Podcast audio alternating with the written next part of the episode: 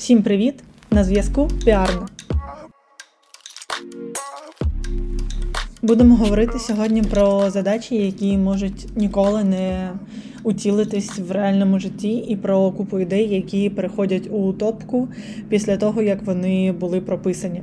Чому так трапляється, чому не всі ідеї можна реалізувати, і чому не всі ідеї стають реальністю, що взагалі зупиняє бренди на шляху до їхньої реалізації, і чому а, навіть класний піар-менеджер не завжди спроможний досягти ефективної комунікації в плані створення колаборації тощо. Ну, по-перше, дуже важливо, коли бренд починає працювати з піарником, щоб бренд розумів, хто ця така людина, і розумів найважливіше, що піарник буде сувати носа і давати рекомендації стосовно брендингу, стосовно візуальної ідентики, стосовно соціальних мереж, стосовно всього, що говориться у соціальних мережах та як воно там говориться. Піарник так чи інакше точно буде розбиратися у ваших продуктах, у тому, з чого вони виготовлені, яким чином вони виготовлені, де і як ви їх продаєте. І якщо ви не готові до того, що людина буде вам щось радити, і ви не готові до, готові до цього дослухатися, то а, до піарника йти не на часі. Якщо ви думаєте, що піарник – це та людина, яка візьме купу товару, який ви виготовили, і реалізує його, то це не продажник, це піарник, і це інші речі. Тобто, що відбувається, коли ви починаєте працювати? Людина приходить і робить, ставить вам повністю комунікацію, прописує, хто ви на ринку, як вам виокремитись, яке ОТП додати. Тому що піарник – це завжди про додану цінність. Це про щось, що робить людину виокремленою та унікальною на ринку. Це про щось, що взагалі робить людину особливою.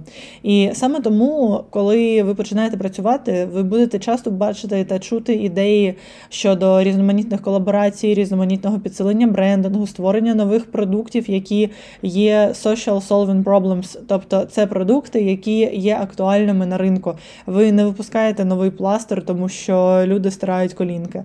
Ви можете робити щось дуже таке дуже особливе, дуже своє, дуже незвичайне, дуже не масове, проте просувати це ефективно. І навпаки, якщо ви будете робити щось супермасове, наприклад, це продаж чохлів в інстаграм-магазині, вам немає сенсу йти до піарника, вам є сенс замовляти таргети і йти до ес-ем-ем-ника.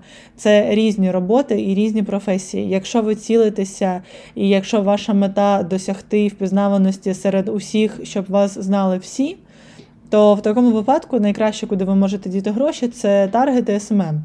Якщо ваша мета створити щось прикольне, концептуальне, цінне, щоб вас знали не всі, а ваша саме ЦА, і це, типу, обмежена інтелігентна аудиторія, тоді є сенс іти до піару, тому що піарник не займається розміщенням банерів і лейтбоксів. Піарник займається тим, що він вигадує концептуальні колаборації, про які потім хочуть писати медіа. Піарник не буде брати прес-реліз з темою «Добрий день, я така та людина, і я виготовляю сумки», і надсилати його до медіа, тому що ну, він може надіслати, але він буде розуміти, що шанси на публікацію мінімальні, бо в такому випадку це промо-публікація, яка робиться за певні кошти, і для цього потрібно мати піар-бюджет. Якщо замовник піар-бюджету немає і не готовий платити за публікації, в такому випадку потрібно робити щось, про що ЗМІ захочуть писати. А щось, про що захочуть писати ЗМІ, це, по-перше, щось дуже особливе. Наприклад, візьмемо класний бренд білизни Ануесес. Це супер особлива історія, і її аналогів в Україні немає. І про їхні колаборації хочеться писати, тому що це реально щось особливе. Ми візьмемо Жильову. Це також особливий для України бренд, тому що він перший почав говорити про прийняття себе серед брендів білизни, і він досить дуже активно про це говорить, використовує суперунікальні фактури, матеріали, посадки, сильно має дуже ідентику. Вона пропрацьована просто до деталей, до найтаких тонкіших деталей, тому що принт, який є, наприклад, на білизні, він дублюється на коробках, він дублюється в айдентиці і він зберігається як ДНК бренду, він є впізнаваним протягом років. Тобто це роками напрацьована практика. Якщо ви залишаєте крінжове дивне лого, при цьому ви типу робите якусь дефолтну штуку, використовуючи дефолтні матеріали, дефолтні принти або просто бейсік кольору, і ваш бренд не має яскраво вираженого обличчя і не резонує з якоюсь соціальною проблемою, яка більше за ваше рідне місто чи ПГТ, це не буде впізнаваним на світовій арені, тому що це просто, ну, людям на це не цікаво дивитись. Якщо ми беремо, наприклад, такі складні бренди, котрі виготовляють щось, що резонує з ситуацією в світі, що розвиває індустрію. Тобто, наприклад, якщо ми візьмемо лампи інтер'єрні, створені з стабілізованого міцелію, це взагалі буде дуже особлива історія, тому що це технічний прорив в індустрії. Якщо ми візьмемо там архітекторів, які, наприклад, відбудовують міста чи автентичні села, вивчаючи код, унікальний культурний код українського села і, типу, ставлячи це село наново, це також прорив, це дуже унікальна історія, її можна піарити, їй не потрібно додане УТП. Якщо ми візьмемо навіть там інноваційні якісь благодійні фонди, які по-новому вирішують питання переселенців, то що це також дуже унікальна історія, їй не потрібно додане УТП. Таке в нас було, наприклад, на «Всімдім», на проєкті, котрому не потрібно було переписувати концепцію, власне, тому що вона і так була офігенна, нова і унікальна для країни. А якщо ми беремо бренд одягу, де дуже висока конкуренція, і якщо ми беремо фешн, якщо ми не маємо такого дуже унікального обличчя, якщо ми не маємо претензійної колекції, якщо ми не маємо мети розвивати ринок і творити мистецтво, як, наприклад, це робить там Juice, то ми робимо просто ще одну класну штуку. І якщо наша мета продати якомога ширшій аудиторії, а не там підвищити середній чек, підвищити якість покупця, не зробити бренд впізнаваним як бренд. Тобто, ми, якщо ми хочемо не зробити так, щоб, наприклад, там з вами асоціювалась сукня, або якщо ми не хочемо створити бренд сильний, наприклад, як Етнодім, коли ти говориш, і ти одразу розумієш, про що це. Або коли ти говориш, наприклад, про Багінського, і ти одразу розумієш, що це, тому що воно сильне як бренд.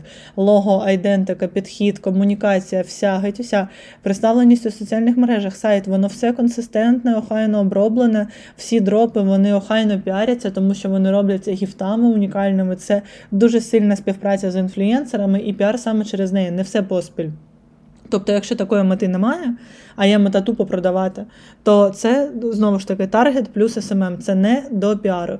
І дуже-дуже сумно спостерігати за тим, коли люди, знаючи це, звертаються до піарника з метою, типу, я хочу продати, тому давайте надішлемо прес-реліз у ЗМІ, хай про нього напишуть. Ні, так не робиться. Якщо ви хочете розпіарити колекцію, то дуже-дуже класно звертатися до піарника до того, як ви її зробили. І казати, що я маю бренд, я хочу створити класну, впізнавану колекцію, яка буде резонувати з брендом, яка буде цікава світові. От в мене є ідеї, моє виробництво готове на ось це, ось це і ось це, і я ще хочу продавати, тому що продається в мене ось це, ось це і ось це.